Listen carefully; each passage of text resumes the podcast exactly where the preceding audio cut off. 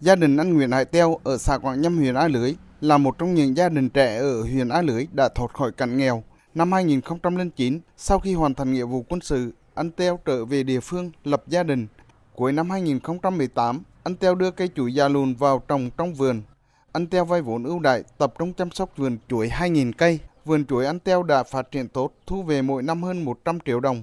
Đến năm 2020, sau khi Ủy ban Nhân dân huyện A Lưới ký kết hợp tác liên kết với chuỗi sản xuất nông nghiệp hữu cơ với tập đoàn Quế Lâm, gia đình anh được chọn làm mô hình chăn nuôi hữu cơ thí điểm. Anh Theo được tập đoàn Quế Lâm hướng dẫn kỹ thuật về chăn nuôi lợn hữu cơ. Tập đoàn này còn đầu tư giống, thức ăn, chế phẩm và bao tiêu sản phẩm với mức giá ổn định. Anh Nguyễn Hải Teo cho biết, kết hợp chăn nuôi và trồng trọt đã mang lại cho anh nguồn thu nhập ổn định từ 120 đến 150 triệu đồng mỗi năm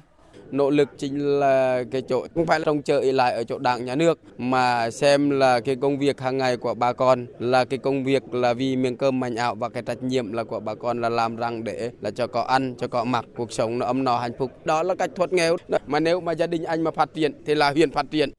Những năm gần đây, tỷ lệ hộ nghèo ở huyện miền núi Á Lưới có giảm nhưng vẫn còn ở mức khá cao. Có nhiều nguyên nhân dẫn đến tình trạng này, trong đó Rào cản lớn nhất là nhận thức và ý chí vươn lên của người dân nơi đây còn hạn chế. Già làng Hồ Văn Hành ở bản Lê Triêng, xã Trung Sơn, huyện Á Lưới cho biết,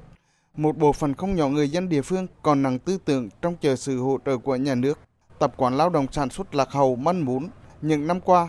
ngoài công tác tuyên truyền, già làng Hồ Văn Hành cùng với các cán bộ trong bản và ủy ban nhân dân xã thường xuyên hướng dẫn bà con cách làm ăn, cố gắng chăm lo cho cuộc sống gia đình và từng bước thoát nghèo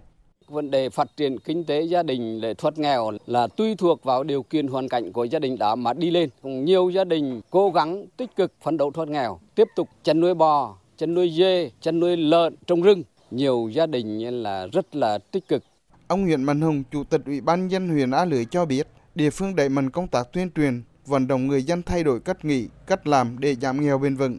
Năm nay, huyện A Lưới phấn đấu giảm tỷ lệ hộ nghèo xuống còn hơn 26%,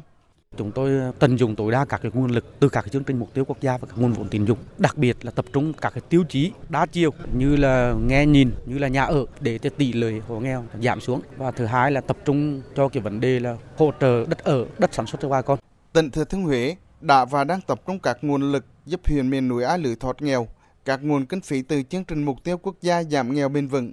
các chính sách đặc thù hỗ trợ phát triển kinh tế xã hội vùng dân tộc thiểu số và miền núi chương trình mục tiêu quốc gia xây dựng nông thôn mới đều được tỉnh quan tâm đầu tư cho vùng đất này. Ông Nguyễn Thanh Bình, Phó Chủ tịch Ủy ban nhân tỉnh Thừa Thiên Huế cho biết, trong rất nhiều giải pháp được triển khai, việc tập trung xóa nhà tạm, đào tạo nghề, giải quyết việc làm cho thanh niên được xem là những biện pháp then chốt để hành trình giảm nghèo đi vào thực chất và mang tính bền vững.